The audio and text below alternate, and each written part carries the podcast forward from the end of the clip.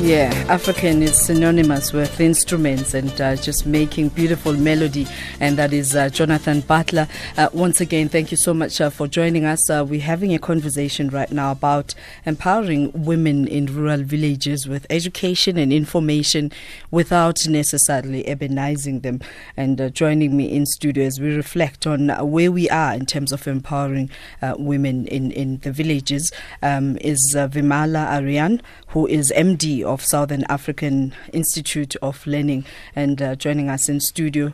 Good afternoon and welcome. Thank you so much for coming through. Good afternoon, Crisalda. Thank you for having me. And you can join the conversation at SAFM Radio, both on Twitter and Facebook, and you can hashtag SAFM Lifetime Live. And we found on 104 to 107 nationwide, and you can SMS us on 40938, charged at 150 per SMS. And we also welcome your WhatsApp voice notes on 0614 104 107. And you can also give us a call on 0891 104 207. And we're reflecting, according to UNICEF, women make up 2/3 of the world's illiterate population, and with a vast majority of these women living in rural villages. And we need to be looking at, so many years later, why is this still the case? It almost sounds like it's now a norm. Why is this? It is. Gender inequalities exist largely amongst the poor, and this increases gender equality in education. If there's financial resources at home in the family, they would rather spend it on sons than daughters. As a result, girls don't get an education, and this impacts on the empowerment issue and uplifting them out of the situations that they currently find themselves. And oftentimes when a girl and a boy are both in school, and if there needs to be one of them quitting school to support the family, they would always choose the boy. The girl must stay at home. The girl must stay at home because then she gets involved in looking after the family, in farming, in carrying and bringing fuel and water. So she becomes more involved in the household activities. As a result, it takes away the opportunity for economic development and any kind of empowerment. But do we understand why this inequality continues to thrive? I mean, I believe that if we are saying that he's gone to work and she stays home and makes the home, should she not be allocated a salary? I think more than just a salary. I think we need to give them the power to make a salary, rather than just being paid as and when their husbands, fathers, or brothers feels like giving them money or the amount they want to give them. So I think what we need to understand is the vast divide between urban and rural. It shouldn't be this way. Living in the rural areas shouldn't make a difference to how a woman performs economically. So we need to now, with introspection, find out why is there such a huge divide between the rural and the urban areas. And we need to bridge that divide so that the rural woman can still live in the rural areas, but still be exposed to all the things that women in the urban areas are enjoying. So how do we achieve that without necessarily urbanizing? Because I mean, in many conversations I've had with women in villages, they don't want to change their lifestyle. They prefer it the way it is, but just create an environment that is human rights friendly.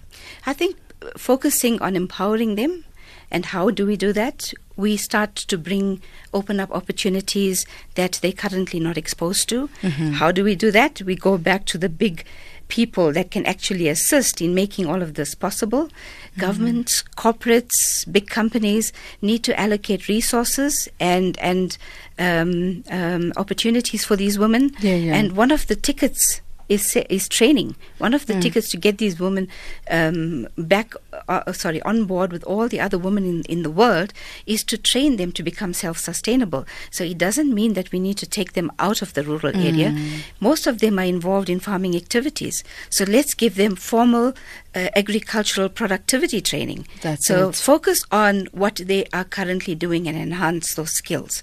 So right now, I think one of the biggest positive influences would be educating these women to look out for themselves. So what sort of economic opportunities are there available for women in the villages? Well, right now I know a lot of women are doing informal farming and informal trading. So there's a little bit survival kind of mode of business that's going on, and we need to pick that up a few levels. That is not enough to make them give them better lives. It gives them a life of survival, and we want to take them out of that survival mode. So we need to now focus on how to enhance their skills in order to take them out of that mode. And I guess, responding to the issue that you and I talked about earlier on, about empowering without necessarily urbanizing. So what sort of training programs would be suitable for these particular women to almost bank their projects? I think proper agricultural productivity training would be one way, so that if they grow crops, they know that they're going to harvest good crops. The other one would be giving them entrepreneurship skills, knowing how to actually start and grow a business. That would also not only give them good crops, but also give them a good income.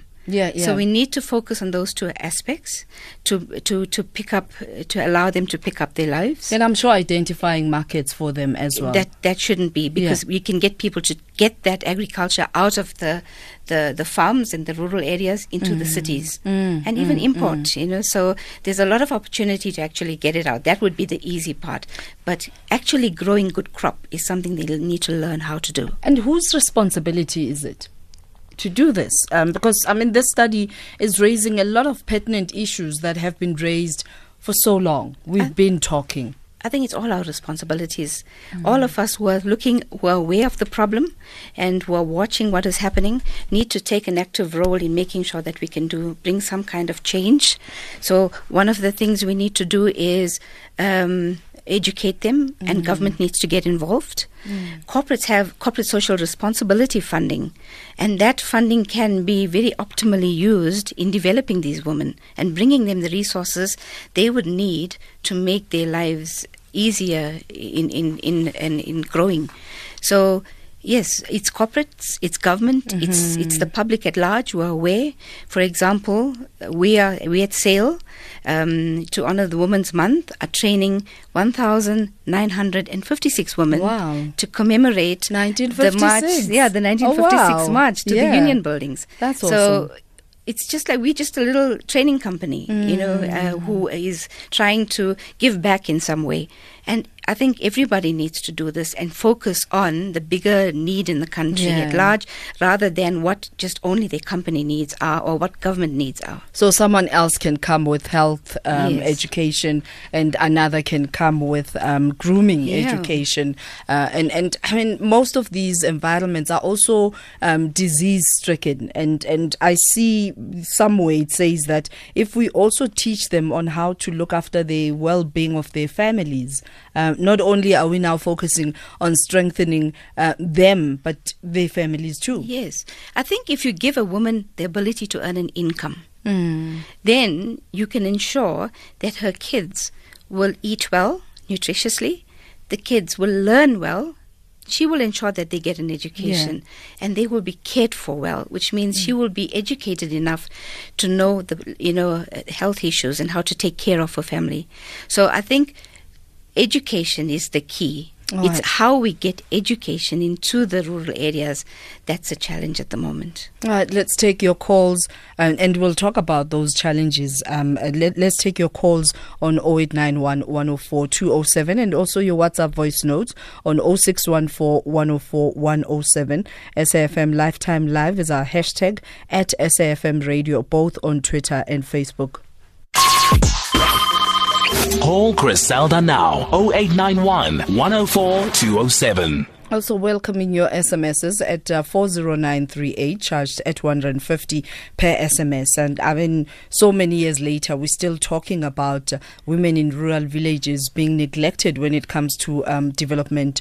And joining us in studio to just help us have this conversation, why are rural women not only forgotten, but why is there slow progression in their development? And that's the question we're asking. And what can be done to correct this? And Vimala Ariyan is joining me in studio as MD of Southern Africa Institute of Learning, and that is SAIL. Let's talk about some of the challenges that organizations like yourselves that have identified that enough talking, let's do, are facing. One of the biggest challenges that we face, because of the vast number of women that are illiterate and uneducated and living in the rural areas, is getting the learning to them. We'd love to do it. There's opportunity to do it, but how do we get it to them? It's very time consuming and costly to actually send people out there to train the thousands and thousands of women. I'm sure there's language barrier as well. And the language barriers and you know, their social infrastructure as well inhibits us, you know, easy access to lectures, that kind of thing. But one of the challenge, one of the ways that we can meet this challenge is with technology. And unfortunately, the infrastructure to deliver training through technology in the rural areas is not sound enough. And if we can get access, like the government and the banks, and because now you can do banking without internet. I'm sure providers, because there's a cell phone in every household, right? That's the thing. So let's take your calls. Galala, you're joining us from Cape Town. Good afternoon and welcome. Good afternoon, Kosada, and to your guests. Good afternoon, sir. Kosada, these days you're bringing a very, very good topic. Well done. We try. Thank you. Yeah. Maybe it's because you are listening these days. One thing. It's because I overheard, unless I heard it wrong. In the beginning, when he said they could choose a boy to go to school and a girl to stay home and then helping that. But I just want to remind him something. With the thought in mind of that a man is the provider, by that time then, they were not doing this for like the hating a girl, no. They were doing this, it's because of poverty. You have to choose who to pay school for in that time. Sunday to say, no, let's choose a boy, because the boy after finish is going to work and provide, because the boy was a provider anyway, and he's going to provide for his own family as well.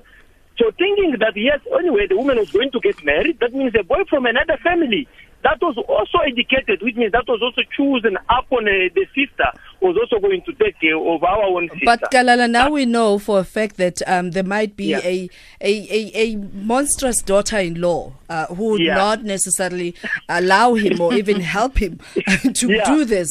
And we know that some girls are taking care of families. So how do we correct this? Because that's how we were socialized. How do we correct it? That's what I wanted us to be first on the same page, to take off the mind of like it was like injustice for certain purpose. But well, now it was. Now we can correct it this way. By, like she mentioned, education. And this education don't have to be only academic education. Because education is in any way. One day I think on the show, I don't know who was who, he the guest that say, I'm educated. How? In what? He say, in a Hamburger's University. It was a guy from McDonald's.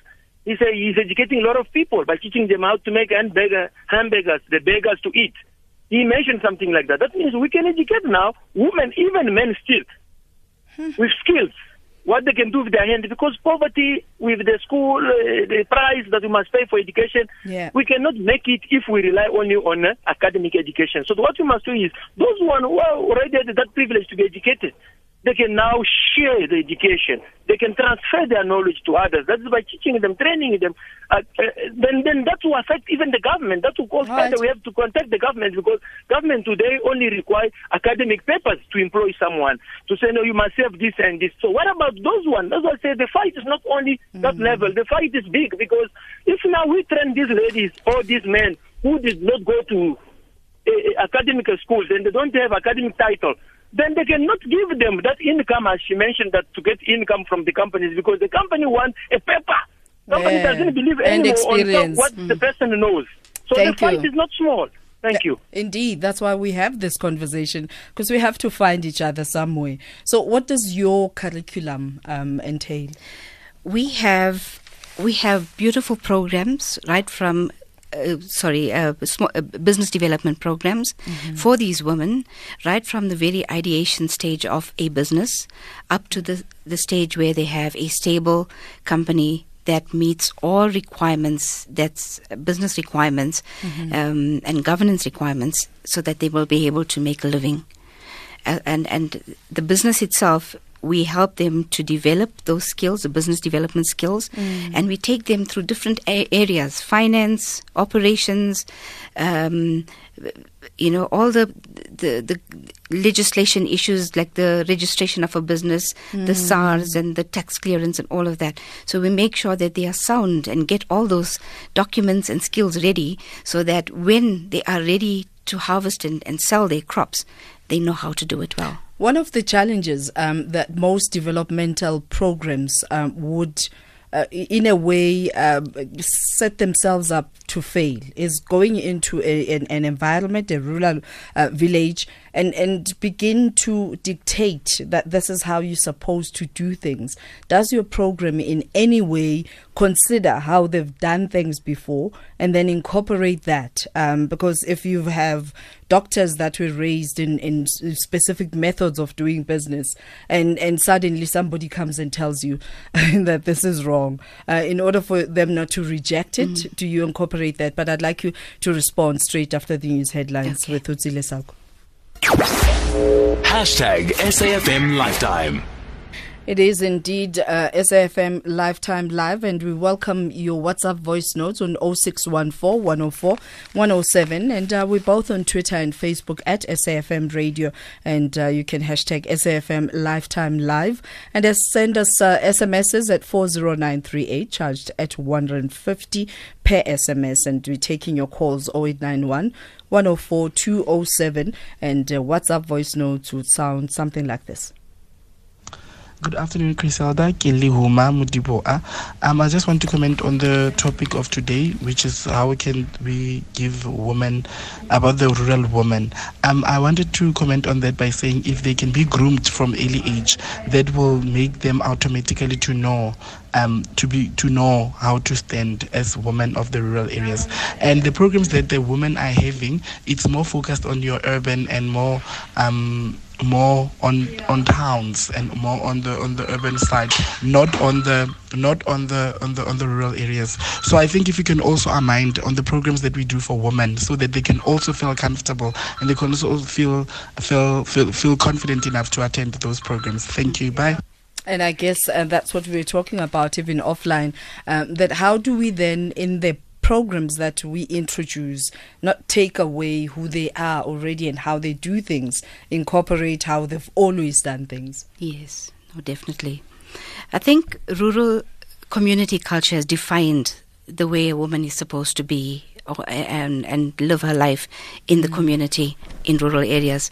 And that is why we need to go back and change the perception of that they don't how know they anything. Look. Yes. Yeah. So in order to make sure that our training and whatever we do in uplifting and growing these women is effective, we have to go back a few steps and make sure we change the mindset of these women, the mindset of the men that these women live with, and mindset of the community at large, because it's community culture that drives the way women are being treated.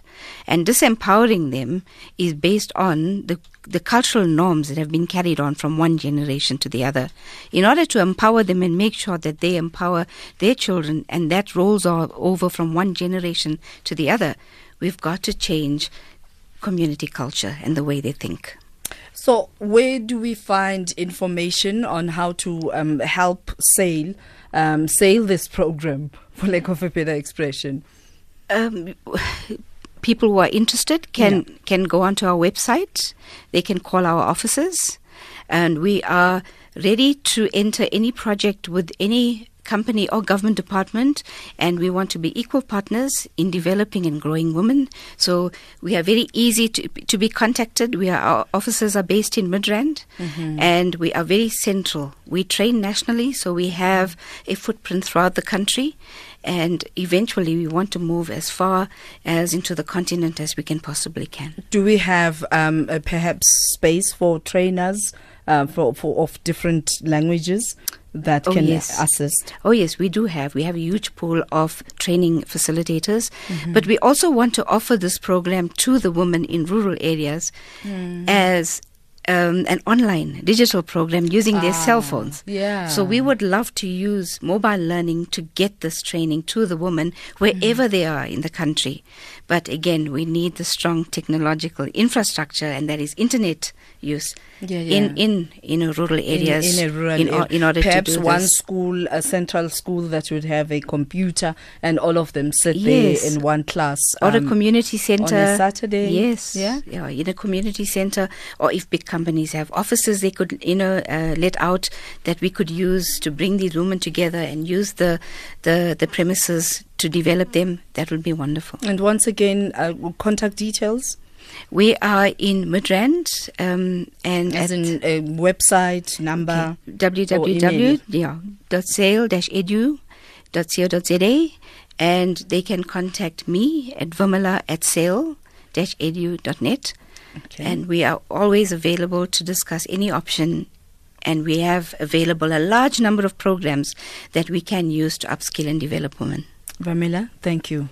Thank you very much for having me. From talking to doing. Thank you. Thank you very much, Vimala. Thanks for having me. MD of Southern Africa Institute of Learning, as we're talking about developing women in rural villages, that we move it from just talk to doing. And here's Lira. I'm a believer that, if all of us just in this pot throw in what we know, what we have, this country could be a better place.